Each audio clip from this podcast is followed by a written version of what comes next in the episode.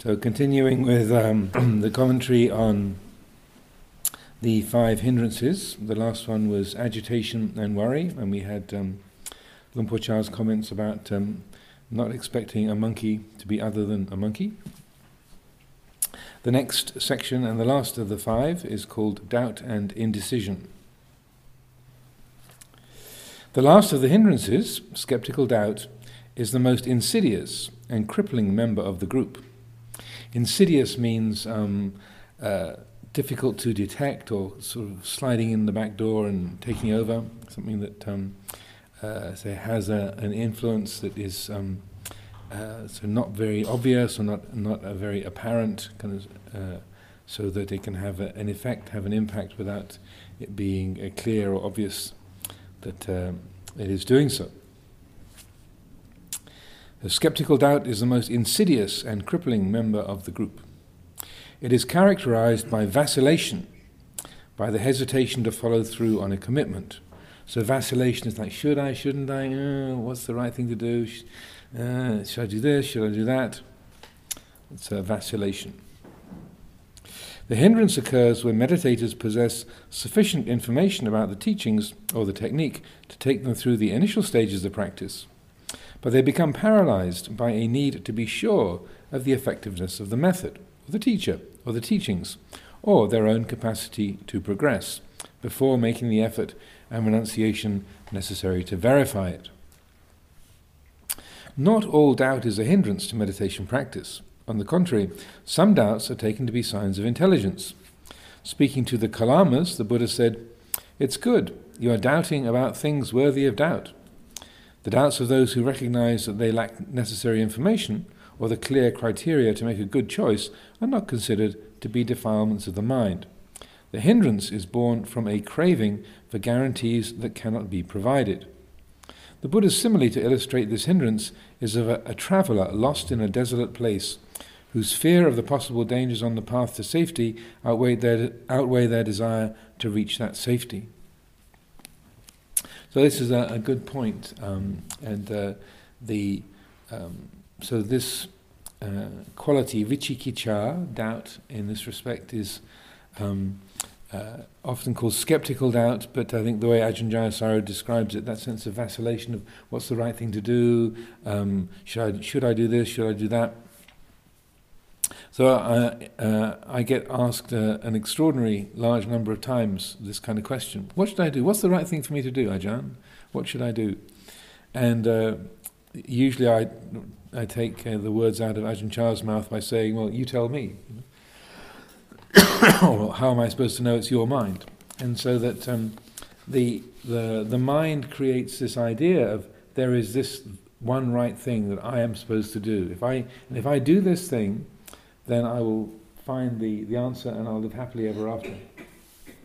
We don't spell it out in those in those terms, but that's often the way that we hold it in our mind. If I just if I just had the code, if I just had the the map that tells me you know what I should do, then I just follow the code, you know, this sort of hidden golden thread buried under the ground, and it would take me to where I'm supposed to be, and I'd, I'd be uh, able to live happily ever after as though there's this one right thing that we should do, and if we could just find that one right thing, then it would guarantee be guaranteed to lead us to this this happy place. And um, so it's it's also a, a, what you can call a fatalistic kind of thinking that it's as if it's all fixed. There's, there's only one right thing to do, and if you can just discover what it is and then you do it, then that will guarantee, uh, guarantee happiness. But it, it, doesn't work that way, and it's also very that whole model is really contrary to the to Buddha Dhamma. Rather than thinking there is one, there, the, yeah, I, I, just need to discover my path, Ajahn. this is what's my. You, can you tell me what my path is, and such like, so that it, has got this um, uh, say belief behind it of uh, there's a, a, fixed format, and uh, and if we just find out what that format or that f- that system is, then we'll be uh, then we'll be able to be happy. But uh, Buddha Dhamma is not um, it's not a fatalistic teaching. It's not about a, a, a future that is already say um, uh, a, rigid, predetermined uh, set of, of actions or potentials even. but rather it's much more varied and, and organic, and it's uh, things depend on the choices that we make, and so that um, the uh, sometimes people relate to to the Buddha's teaching as as if it was a kind of um, uh, like a, a, single predetermined path. And uh, so when people say it was meant to be, Ajahn, I say no, it wasn't. people, when some kind of happy coincidence occurs, oh, it was meant to be. You know, you, you meet somebody that you you have a good friendship with, or things come together in a particularly fortunate way, then uh, so uh, again, I think that that betrays or displays a kind of fatalistic thinking uh, or de- deterministic thinking, if those are not too long uh, as English words. But so it's like uh, it was meant to be. It's like well, no, it wasn't. It was just it was a, a, fortunate set of circumstances that brought you together with a person that you you get on with, or that um, made things work in a very convenient way. But what you have in, in Buddha Dhamma is that the Buddha's um, focus is on the choices that we make and that our choices make a difference. It's not like there is one fixed path for you in the future that is the right thing for you to do because it just depends on which uh, which turn you've made. It's like what's the right way to go to London? Well, you can go via the um, the M25 and go in on the uh, the M4 or go around and come in on the A3 or you can go through the little country lanes, uh, you can go down the M1 uh, which are the roads that are clear? Uh, which part of London do you want to go to? Which roads are blocked? If there's a, if there's been a, a, crash on the M25, then you don't go that way because there's no way through. So the uh, the the choices that we have before us depend on the choices that we have made already. Does that make sense? And so that it's not a, uh, as though there's a, a fixed thing for me to be doing, and so that with, with respect to, to doubt and what Ajahn Jayasaro is talking about here, uh, a lot of that, uh, that doubting is uh, what should I be doing? What's the right thing for me to do? Tell me how I should practice. What's the right meditation for me? So it's based on that idea of there, there is one right thing, or there's a thing I should be doing. And that somehow the person in a position of authority, the one sitting in the, in the high chair, uh, or the one in the middle of the, of the floor, has got that that, uh, that role or that ability to tell you, yes, do this and you'll be happy. And so, um, both in the Buddha's teaching and, uh, and in the way Ajahn Chah would present it, he would hand it back to you and to say, well, don't ask the, an authority figure to tell you what's the right thing, but you, you experiment, you find out for yourself. So that that um, teaching that Ajahn Jayasaro is quoting here to the Kalamas, probably many of you are familiar with this where the, the Buddha went to this um, this village called Kesaputta, and the the local people there said, um, "Well, we get many many spiritual teachers coming through here, and they have all kinds of different philosophies, and, and each one of them says." Uh, only this is true, everything else is wrong. I'm right, and all the others are wrong. And uh, we don't know who to believe because uh, they, they all have a convincing argument. But um, we're in doubt about which ones uh, are telling the truth or which ones are accurate and which ones are not accurate. And that's when the Buddha says, it's good, you know, it, it's suitable that you doubt because you're doubting that which should be doubted. And so that um, you are you're doubting about things worthy of doubt. So that they, uh, then the Buddha says to them, so rather than believing any authority, uh, even himself, you know, someone who's got the reputation of being an enlightened being or someone who's got uh, tremendous knowledge or the authority of the scriptures or just because everybody around you believes this is, this is right and this is wrong. The encouragement that the Buddha gives to the Kalamas, which is very much in the spirit of Lumpur, Chah's teaching as well, is try things out and see what happens. See for yourself. Um, so the Buddha said, listen to what people say, listen to the various teachings, take them in, try, uh, put them into action, and then see what the result is. If you if you try out a teaching and it leads to benefit for yourself and others, it leads to harmony, it leads to peace, it leads to non contention, then take it and use it. If it leads to confusion, to agitation, to conflict, then leave it aside. So that uh, uh, is essentially advice I give uh, several times a week to you know a lot of different people that come through here, and uh, say experiment, try things out because everybody is different, and that uh, rather than there being a right thing for us to be doing, then it's more that uh, it's more helpful for us to get to know what works for us and what the, the results are of the, the ways that we can work with the mind in terms of meditation or in terms of, of our practice. In the early days of Wat Pah Pong, the majority of the monastics and lay supporters received only the rudiments of a formal education and had strong confidence in Luang So rudiments means like the, just the, the basic uh, uh, preliminary kind of education. So they would have, uh, the primary schools didn't really exist, so it would be enough schooling to to go to learn to read and write and um, the uh, uh, the very basic subjects of, uh, say, mathematics or a little bit of Thai history, probably, and, and not much else. So their main source of knowledge and information would be listening to the Dhamma teachings of Por Their main doubts would centre on whether or not they wanted to remain as monks. In later years, with more people from the city coming to the monastery and growing numbers of Western disciples, overthinking became more of an issue in the monastery. Doubts about the teacher, the teaching, the student's ability to practice, uh, the student's ability to practice the teacher's teaching, they multiplied. Luang response to the chronic doubters was always to point out, and here's Luang Por speaking, doubting never stops because of someone else's words. Doubts come to an end through your own actions. Then Ajahn Jayasaro goes on to say, placing unquestioning trust in the words of an, author- of an authority figure can suppress doubts on one level, but it's a strategy that can never achieve a lasting security from them. Luang Por taught that the only way to go beyond doubts was through insight into their nature as impermanent, conditioned mental states. On one occasion, he explained why he didn't conduct daily interviews with the monks, as is the practice in many meditation centers.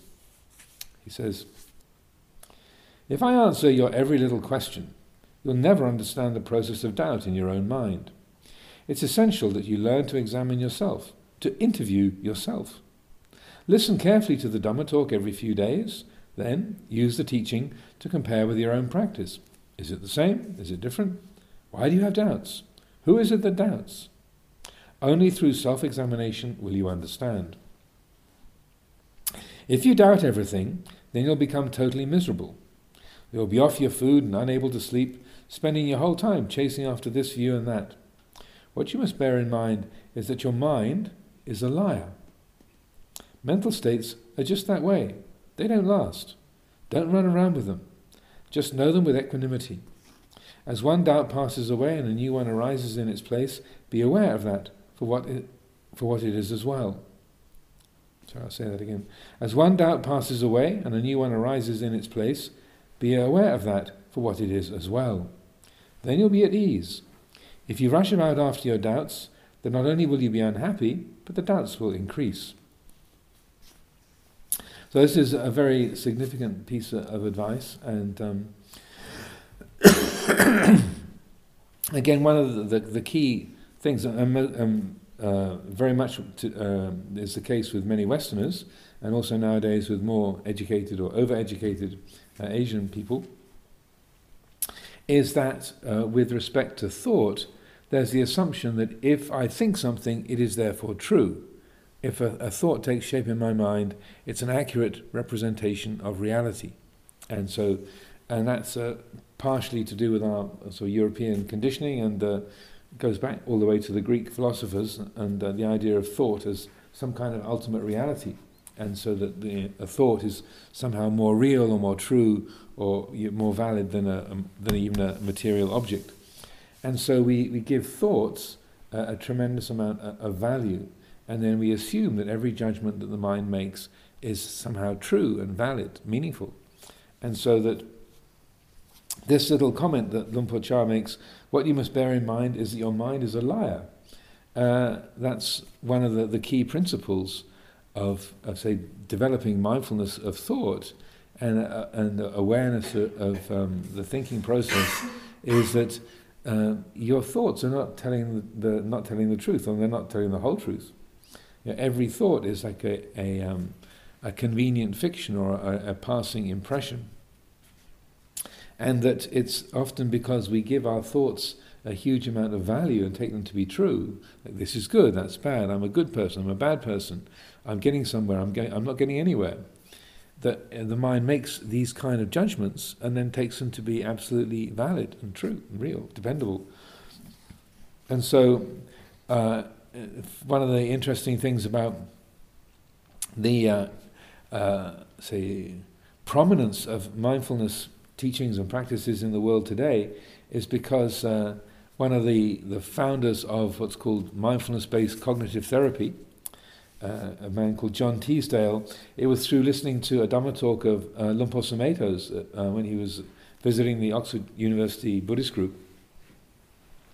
When, uh, when Luang Por was giving a talk, he made this, the two particular points that, your, that thoughts are not yours and they're not true. And uh, John Teasdale was a, a, um, uh, a, psychologist, and he had been working together with a couple of other people, uh, Mark Williams and Zindel Segal to try and uh, work with uh, the mindfulness-based stress reduction program uh, developed by Jon Kabat-Zinn, and to find a way that, that that could be used to work more directly with depression and and, and also other afflictive mental states. So they were look, he was looking for a way that you could use um, the uh, Buddha's teachings uh, in a in a way that um, helped that stress reduction program more be directly related to the mental realm and to the realm of thinking. So apparently, he took those two principles that your th- thoughts are not yours and they're not true, and made that the kind of centerpiece of the their mindfulness-based cognitive therapy so that when uh, uh, when you're paying attention to your thoughts, and then recognizing this isn't true, this is not real, this is just it's just a mental noise.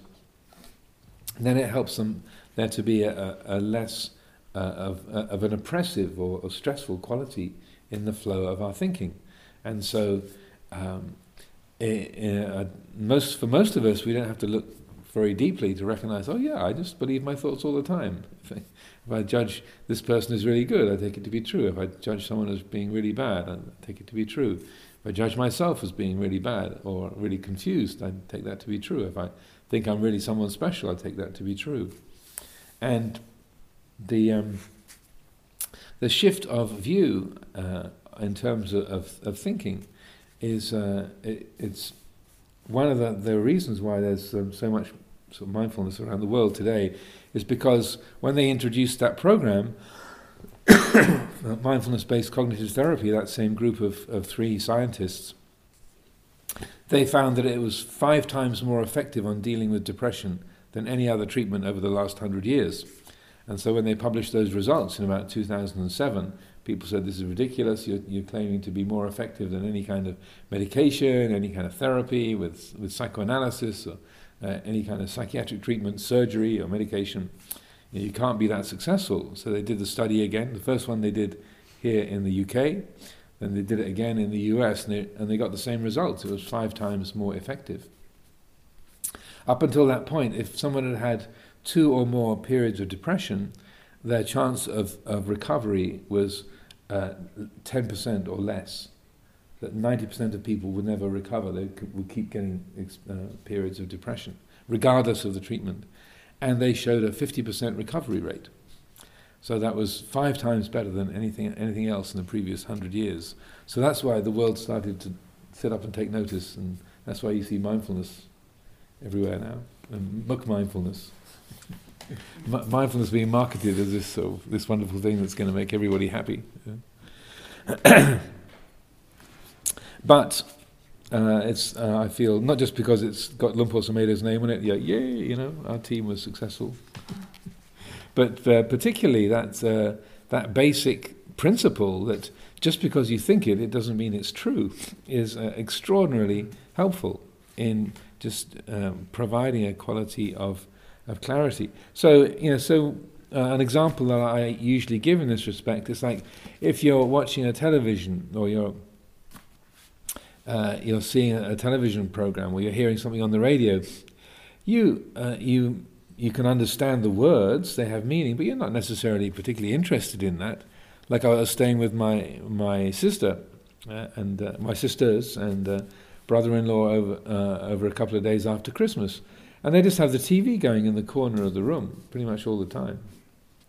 It be a whole morning just on food programs, just like one cooking program after another. How much time can you spend on food? I mean, it's like it's insane. Like one program, okay, the, that food, the cooking program's over. Now we'll have something interesting. It's another food program, and then another one. Like, what is this? So you can understand the words, and you can see people being enthusiastic, looking into the camera, chopping their vegetables and and of uh, shaking in their paprika or whatever.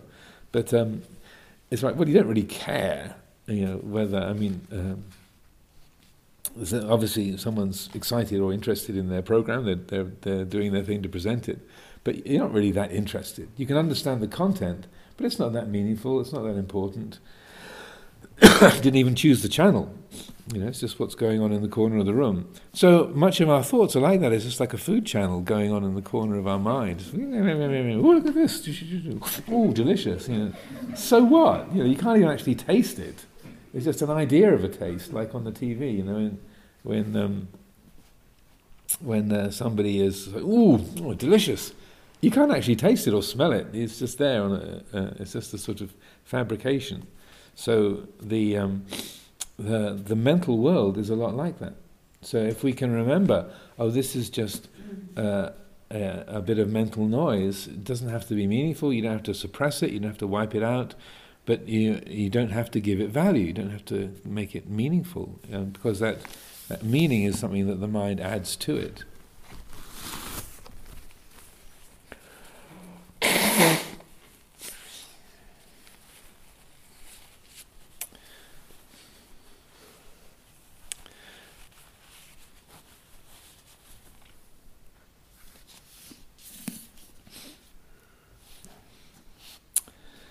On reaching a certain point in their practice, some meditators would begin to wonder about the identity of the states they were experiencing while they were meditating.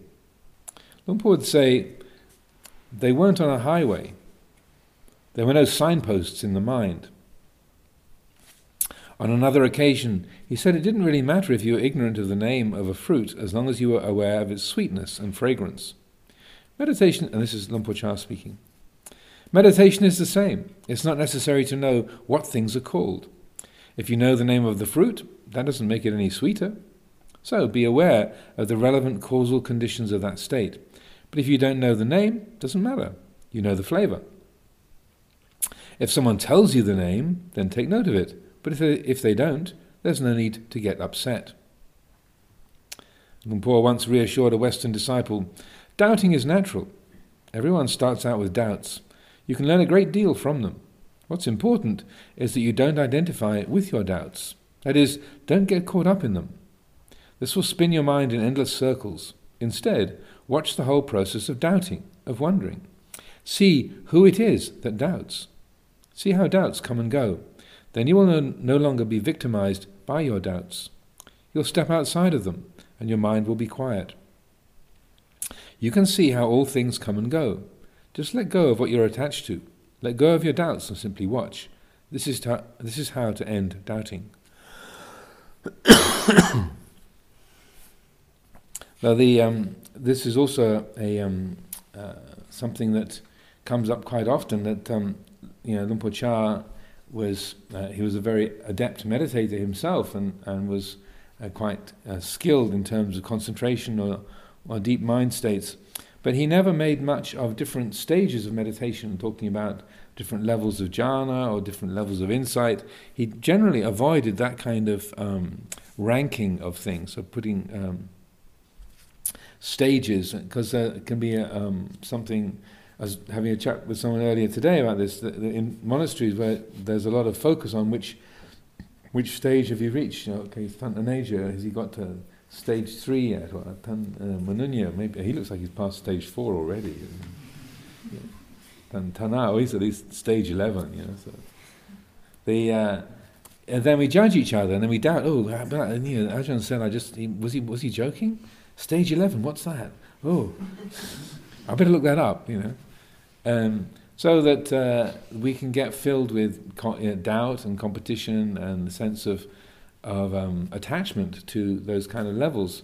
So Luang Por and, and Sumedho, and generally in our monasteries, the approach is to to give people the tools to develop skillful states, both in terms of, of insight and in terms of concentration, but then to to not make a big deal out of particular stages or, or particular uh, qualities.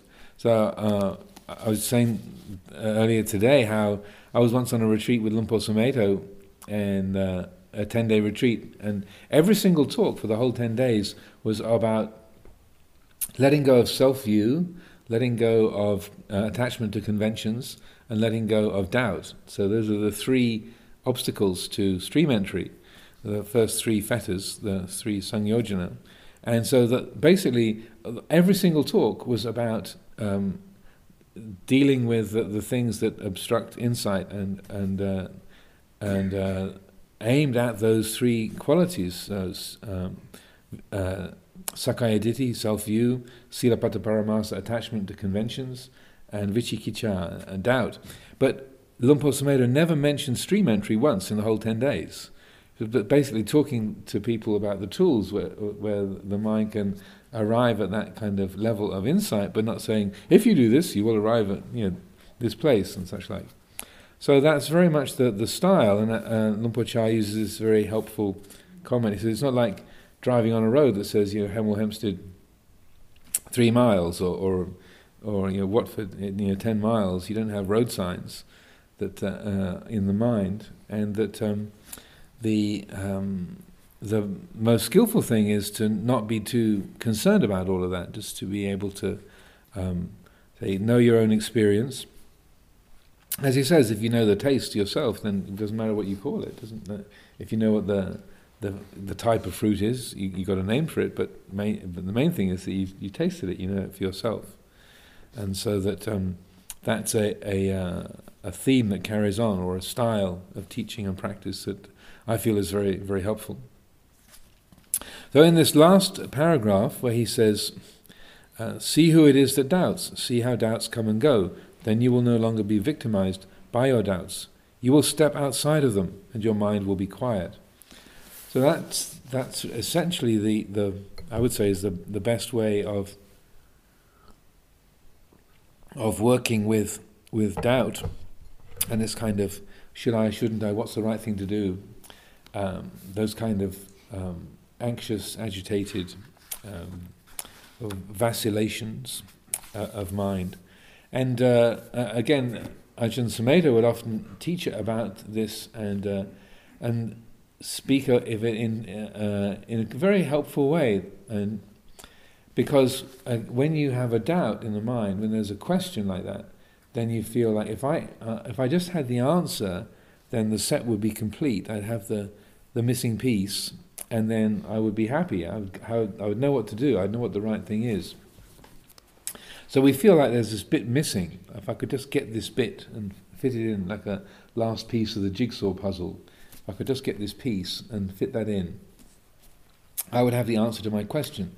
So when the mind is dwelling on doubt, it feels like we're incomplete. I've got to know, I've got to know, what should I do? What should I do? What's the right thing for me to do? Should I go? Should I stay? Should I go into the monastery? Should I ask for ordination? Should I leave the monastery?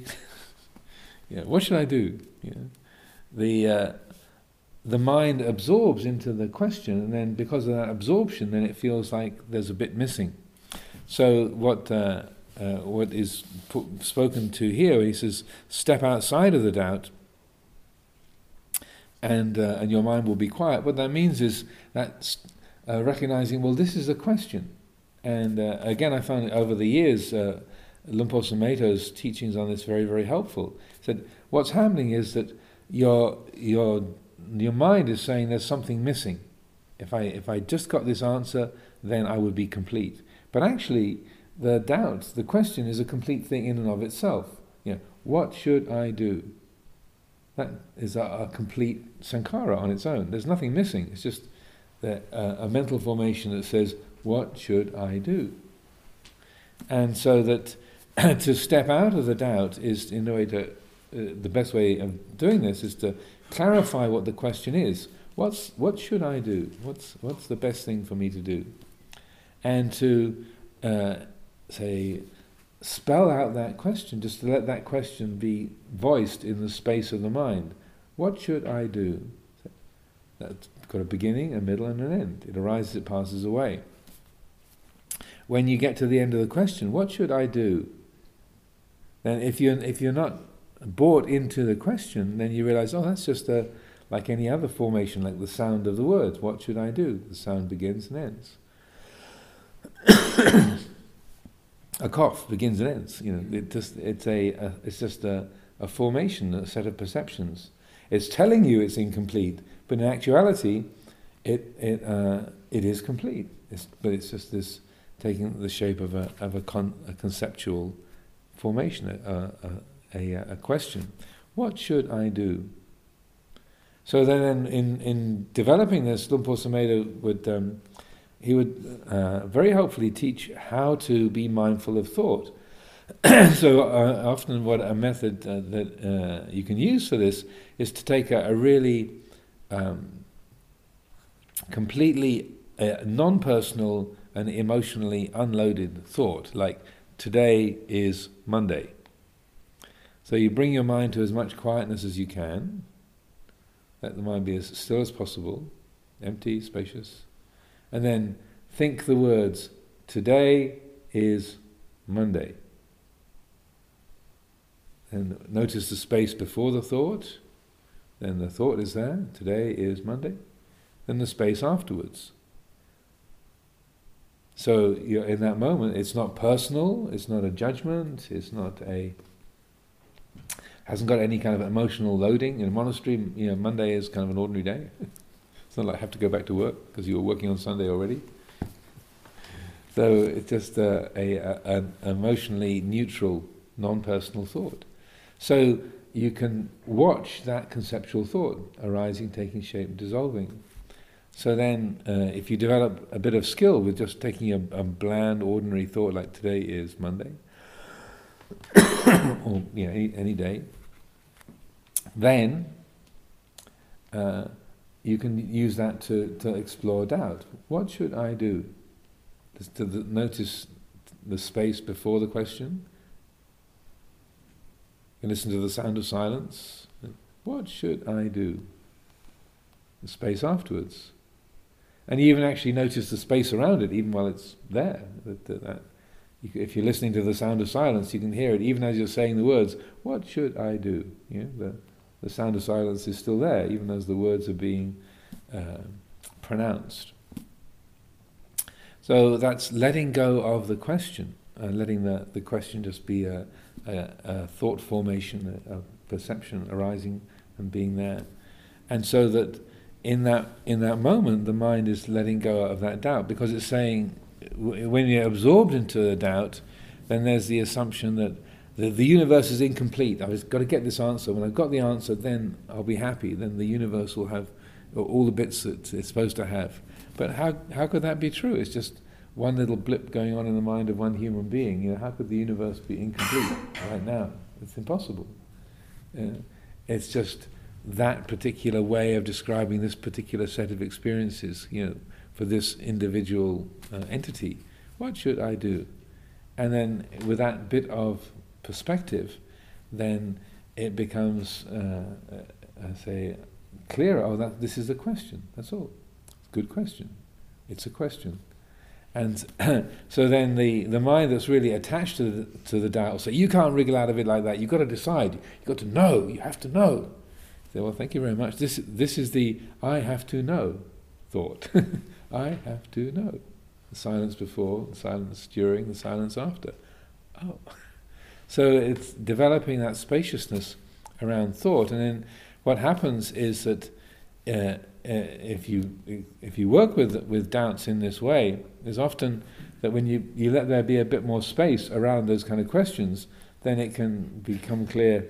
Oh, wrong question, or or the way I'm putting that question presumes a lot of of um, of other ideas. Is that true? Is that is that the whole picture? And so just stepping out of the, the, the doubt, that question, and um, letting it be known just as a, a, a question, a thought form, then the mind is, is often able to see the situation in, in uh, different ways, to see from different angles. Um, that you have been making all kinds of presumptions about who you are and what you're doing and what's important, what's not important. And so that um, uh, uh, ability of the mind to let go of a particular uh, activity or a question and, and um, to no longer believe in it or buy into it, that creates a, a, a quality of spaciousness. And, um, and also that there's a, a, an, an, ease in the attitude that you find yourself not so pressurized by, I've got to find out, I've got to decide, I've got to know, I've got to know, but rather, oh, that's a question. that when there's a genuine quality of wisdom established, when there that quality of uh, mindfulness and wisdom is there, then the heart is actually much more uh, uh, at peace with mystery, with not knowing. It doesn't have to have that uh, an answer, or it doesn't believe that oh, if, if I just got the a solution to this particular question, that then you know all my troubles will be over, or everything will I'll be uh, I will be happy. It's just no, it's just a, a particular way of looking at this field of experience. That's all. It's just one little thing. It's not. How could that be anything uh, substantial or something that would could make uh, all the uh, all the difference in the world? It's, uh, seeing it in its true context and seeing it in, in, its true light. So that um, uh, dealing with this particular hindrance uh, of of doubt and that kind of uh, what should I do, what's the right thing. Uh, um, this is extraordinarily, I found extraordinarily helpful just to to uh, let go of that, to, to in a sense voice the question internally. You can even write it down, sort of get a, a, note, a notebook and just write down what the question is, and just to to think the words consciously in the, internally and just and then just to look at that and say, good question. That's all. This is a question. And then see the effect that has on, on the heart, and somehow the mind loosens its attachment uh, to that in a, in a radical way. So, any questions? any? Uh, so, there's a lot in that, but uh, any thoughts, reflections, questions? Yes, Elena. Um, earlier you mentioned that be behind it it's um, need for a guarantee. So it's not like the lack of information, but we want a guarantee that it will work or we will feel great forever after. Mm -hmm. So behind it, it's a kind of fear of unpleasant feelings that we want like the answer and to be safe and so mm -hmm. on. Mm-hmm. So um, we can let go of the thought that it's kind of not believing it but the feeling behind it. So this is what kind of fuels it, and how to work with this feeling of need for safety or warranty or something like, like the feeling itself that it kind of manifests in the body or emotions. Oh, that's a good question. Um, the um, that uh, looking for a guarantee or I'm going to be okay. If I do this, I will be okay. So it's a lot to do with self-view. So when there, there's an attachment to, to self view, to I and me and mine, then the unknown is frightening, it's dangerous.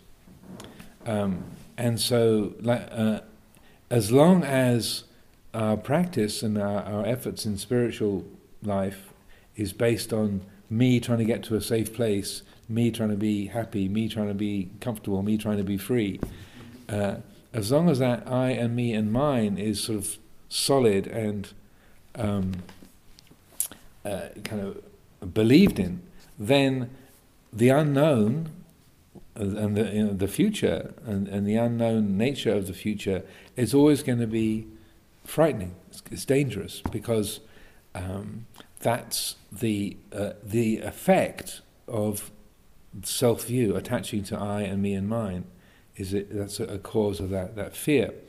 So um, the uh, if the the heart lets go of that quality of self view, if there's a, a the uh, the kind of relinquishing of of I and me and mine, that the um, this is what I am, this is me, this is myself. If the, the mind is trained to, to not see things in terms of self view, but seeing things in terms of nature, in terms of Dhamma, uh, then the unknown is not frightening, but it's rather uh, there's a quality of wonderment, or there's a mystery. You you don't know, but that, that not knowing is is delightful. It's not threatening. because the, the fear is a product of of self view and, and the body, you know, is also our animal ancestry having a body protect you know, you need to protect it from the, the cold and the dark and predators and such like. So that um, that um, that the more that the the practice can also be used to challenge those habits of self view. Like Ajahn Chah says, um, uh, see who it is that doubts. You know, when you when you when you turn the attention inwards and have that question, who is it that wants to know? Who's asking this question? Who do these doubts belong to? You know, who is it? Who is it that's meditating? You know, who, who owns this mind? You know, all those ways, uh, they're, they, they're questions, but they are questions that are used to illuminate the habits of uh, attachment. That, oh, I'm Elena, um, this, is, uh, this is my mind, this, I'm this person, this is who I am. So the development of insight, particularly into not self, is that um, the, the thing that, that um, uh, in a sense, removes that cause of, of fearfulness. And that the more the heart is really free of I and me and mine, that uh, ahankara, mamankara, I making and mind making, then life becomes much less frightening. You still don't know, but that's why the development of the perception of impermanence, if it's done skillfully, then it's it's not just making you more neurotic and frightened. it's it's liberating because it's of course everything's uncertain. Oh right, rather than don't say that, don't say that so that it's uh, by deliberately, uh, say, developing that perception of, of uncertainty and uh, and un- unconsciously undermining those habits of belief and attachment, then the heart is is freed. You're no longer creating the causes for that fearfulness. So to the citta, the unknown is delightful. It's, it's, there's a quality of wonder or, or mystery to the ego, it's terrifying. It's death. You know, the the it's that, that sense of I I am under threat, and so that the uh, uh, th- we have to work a lot with our physical instincts. You know, protecting the body and the social instincts. Oh, what does he think of me? And oh, am I doing this right? Am, you know, do people like me? You know, there's a lot of fear, not for physical protection, social protection, and so on. So the, the conditioning is very, very strong. So there's a, it's, it's important to get to know that. And I often I mention how I was a, a real kind of world class warrior for um, many, many years. And I, I um, had been a, in the monastery for, for quite a long time, six or seven years, before I even realized how much I created that feeling of worry and anxiety. I just I just thought that's how everybody relates to life all the time. I just I thought that was living equals you know worry, you know, and uh, that I, literally I mean it's it's kind of amazing. It was amazing when I started to look at it. I just thought, oh, I just assumed everyone was like this all the time. I didn't know there was any other way of being other than just if it exists, worry about it, and that um, it and it was really uh, Luang Por Sumedho talking about mindfulness of emotion, and for a year or two, and uh, it, uh, often it was his sort of morning reflections that he would give here in in, uh, in the eight, in the in the 1980s. That finally it began to dawn on me. Oh, yeah, fear is an emotion. Oh, you can be mindful of this as uh, as an emotion, and then and realizing, oh my goodness, you don't have to be worried or afraid all the time. It does actually come and go.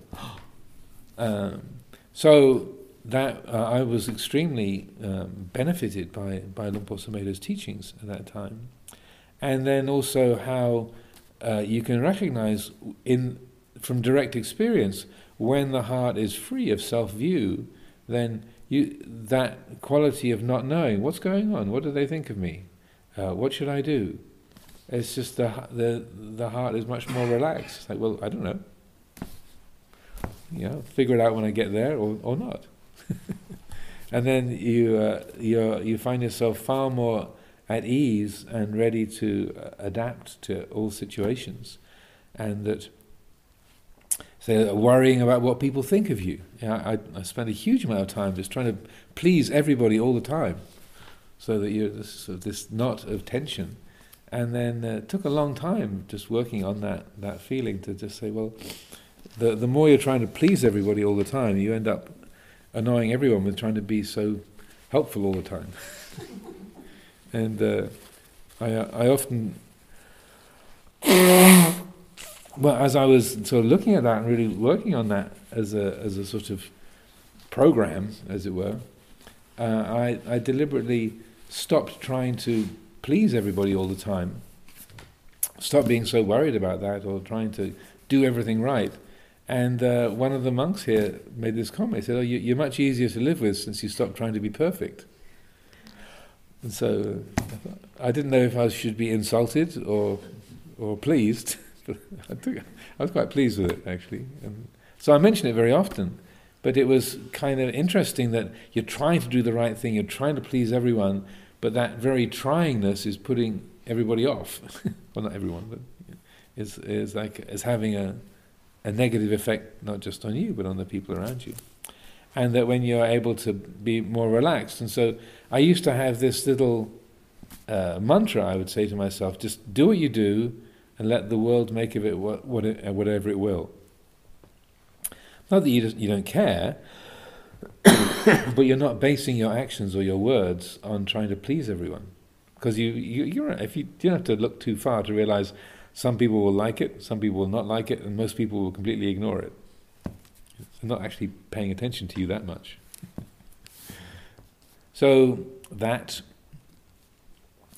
uh, looking at fearfulness uh, the sense of, of anxiety, and particularly just knowing it as an emotion without making it personal. The physical sensations of it was very, very helpful.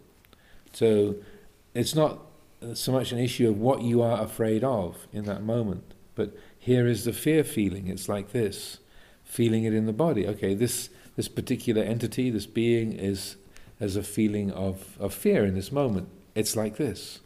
Not that it shouldn't be there, or when's it going to be over, or but just this is this is fear. It's like this, and just knowing the the physical sensation of it.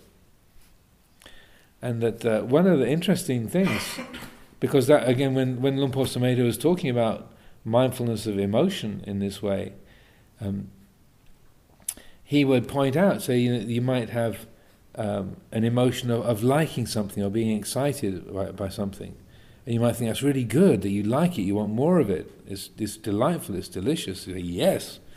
But then if you actually look directly at that feeling of being excited, it's kind of uncomfortable. it's like, you know, that state of, of wanting or getting or, or collecting. It's like, oh, this is actually kind of hard work.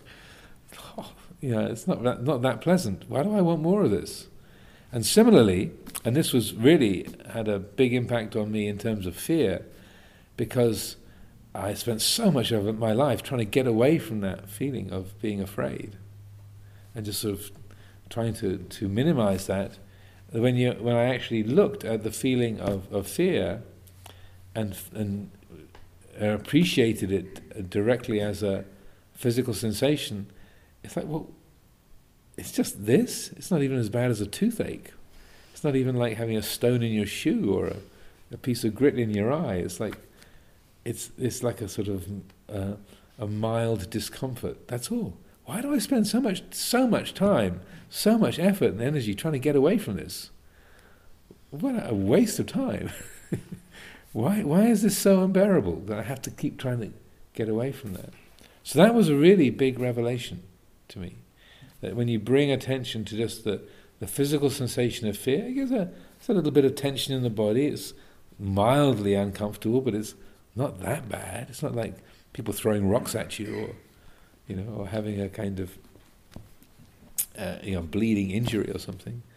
So that uh, um, I found very very helpful to to just get to know the the emotion just as it is. Okay, this is the fear feeling. It's like this. To know the physical sensations of it, and then to to be training the mind not to be adding anything to that, and not to be taking it personally.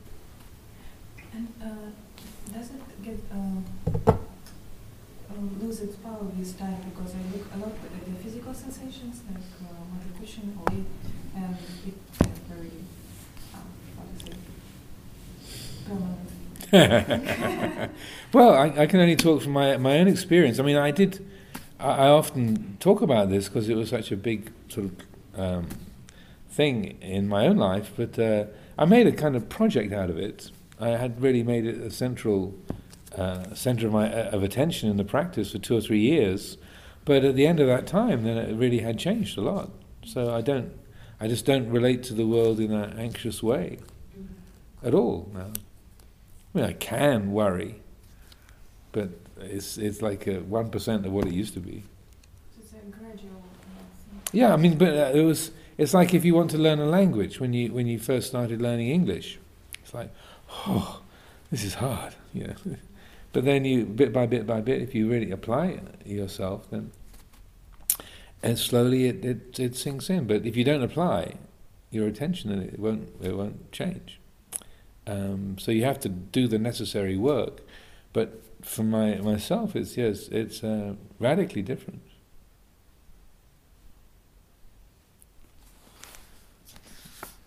So any other questions, thoughts, reflections? Yes, Mike.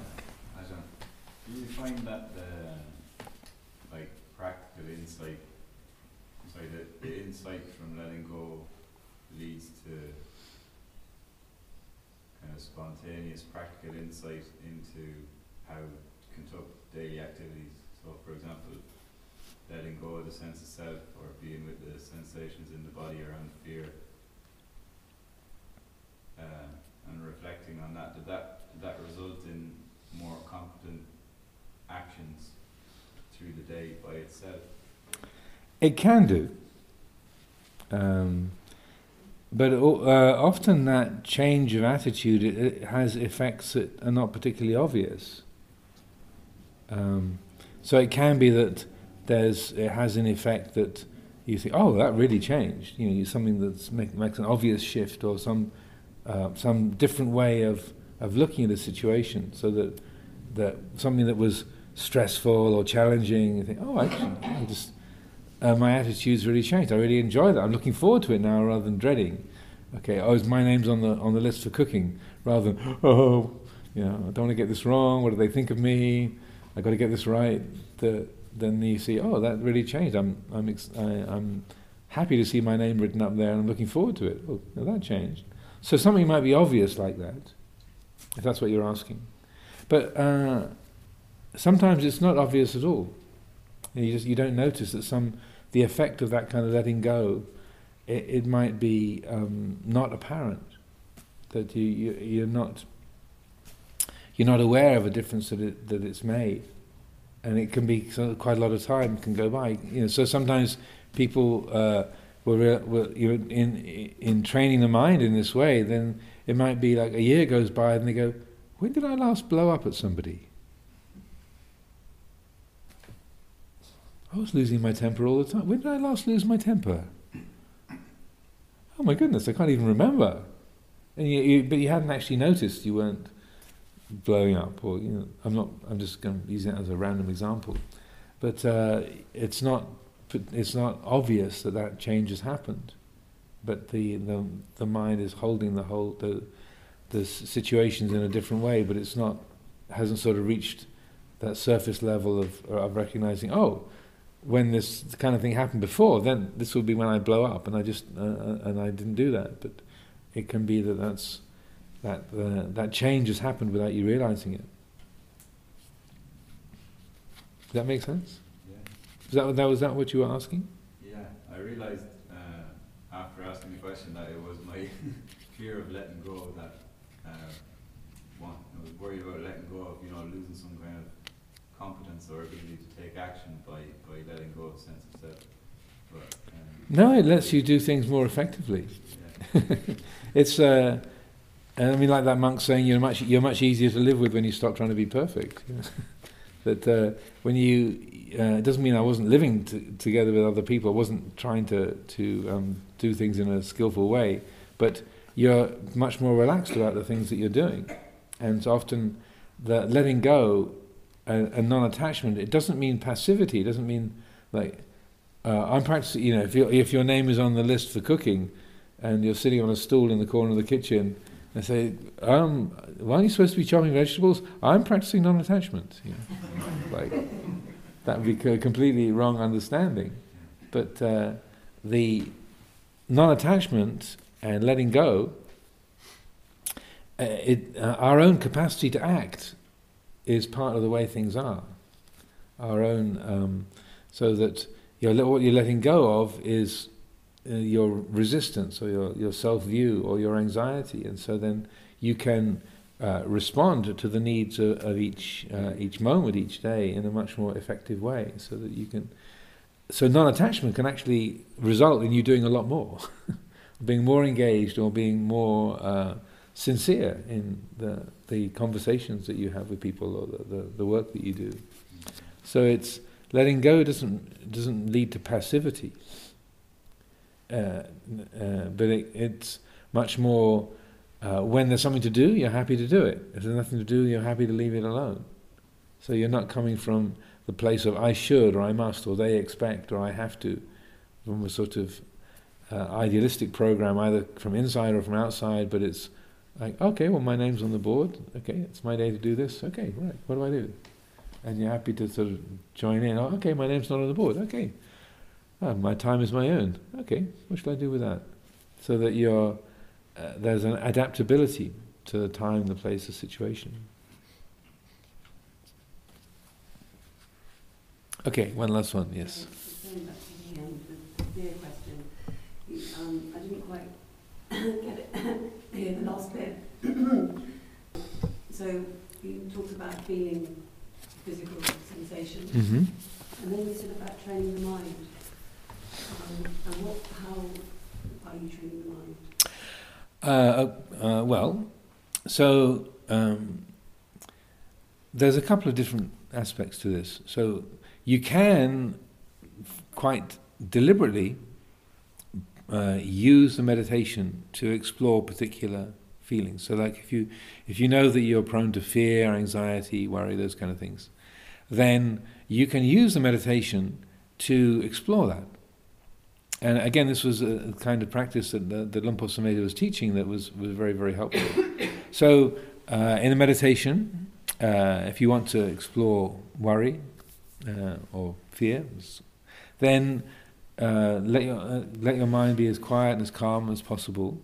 And then deliberately bring to mind something that you're afraid of, something that you worry about either an event in the past or something that you're responsible that you're supposed to be looking after or something that you've got coming up in the future whatever it might be something that you know has got that emotional charge to it so you're deliberately seeding the mind with a with a, a worry you're planting a worry seed so then bringing that to mind or uh, or someone that you have um, a, a, a, tense relationship with that makes you feel what am I going to do when I see them um, the the point of that is to trigger that reaction of, of worry or fear. And so then once that has been triggered, that seed has, has sprouted, then this is kind of the most difficult part of it. Then you deliberately take your attention off that memory or that person's face or that story or whatever, and then uh, deliberately turn the attention into the body.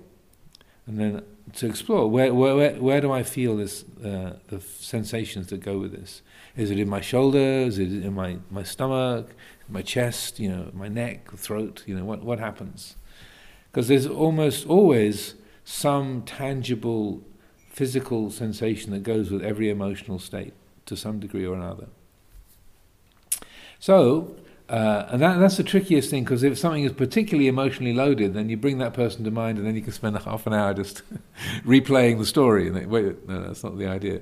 The point is to trigger the emotion and then feel the emotion as physical sensations. And to say, okay, well, wherever it's come from, this is the feeling of fear, this is what worry is like.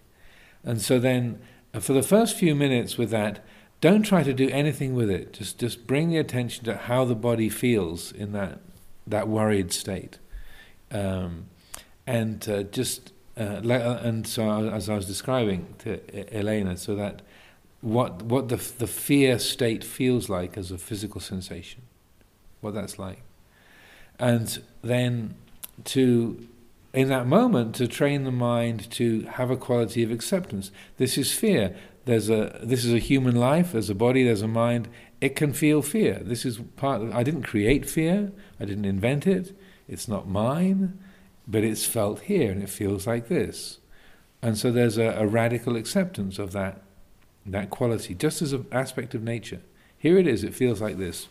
That's all. So it's like that, so that's part of the training is to not take it personally, not to get lost in the particular stories, but just this is an aspect of the natural world just like the weight of the of a proton or a neutron or the charge on an electron or the the way that oak trees grow and the the seasons change. It's just an aspect of nature. Then, after a, a few minutes of that, then to deliberately relax with that, to let it go, and particularly using the out breath as a way of of um, relaxing the body and letting that, those um, sensations be having been recognized to just let them come to a natural end. And sometimes it takes you know ten seconds to launch a, a, uh, a, a an emotional state, and then half an hour for it to fade. Um, but it's then important to stay with it and to use that, that out breath and the the natural relaxing, releasing qualities of the out breath until that that emotion has faded and the sensations that go with it have faded until the, the mind sort of, in a sense, has come back to where you began, that sort of that quality of being attentive, aware, and, and open. So in that whole process, you've seen that that fear uh, event uh, born, doing its thing, running through its cycle, and coming to an end. You watched a, a, a birth and death process, like a, a, day beginning and ending, or a breath beginning and ending, a year beginning and ending. It's just a, cycle of nature. So then you're able to say, well, this is what this is the fear cycle. It's like this. It comes out of nothing, does its thing, goes back into nothing. That's all. And so then when that has come to its end, then recognizing, okay, that, that was an event, that uh, and it when it existed, it felt like this. It's just a, a, a pattern of nature experienced in this mind. That's all. So then, when you're in the, the flow of your everyday activity, and that those feelings of fear get triggered by some person that you talk to or somebody's uh, somebody that you remember or something that's sort of on your list of things to do, whatever it might be, then whoop, then then okay, that here's that that that same thing. So at that moment, then you're worried about them. Where what does he think of me, or what I should be doing? And so, uh, in exactly the same way, the the the, the trickiest part is taking the attention off the thing that you're worried about and then bringing it back okay yes that's that's an important thing to be worried about but what does this worry feel like? So then bringing it back to to notice okay what's the sensation in the body?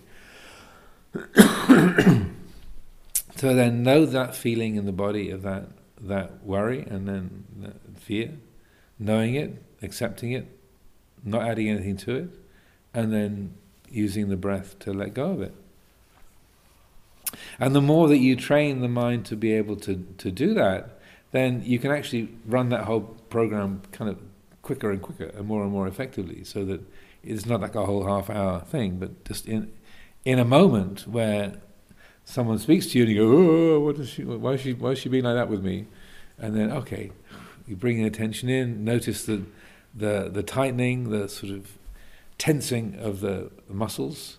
You notice that, acknowledge it. Okay, here's that fear reaction. Relax. And then, even as the conversation is going on, then you find it's just the whole attitude towards it has, has changed. And again, and again, that I found that um, uh, really transformed over those two or three years. I was uh, sort of from about 88 to 91 when I was living here. It changed in a, in a radical, uh, a radical way, and uh, that uh, is a very, very useful skill. Because the with with with fear or desire or aversion or whatever it might be, the attention is is conditioned to go to the object, the thing that you're desiring, the thing that you're afraid of, the thing that you're annoyed by, and so this is a training to not get lost in the thing that you desire or fear or whatever, but to to get to know the emotional reaction, and not in a person, not as a personal thing, that you didn't invent anger or fear or desire. It's just this living system is capable of experiencing that. So then, getting to know it, then, um, then you, in a sense, changing the the mind's relationship to those emotional reactions, and not getting lost in them or not not feeding them. Okay. So I think that's enough for today. An hour has gone by. Just flies by with great ease each day.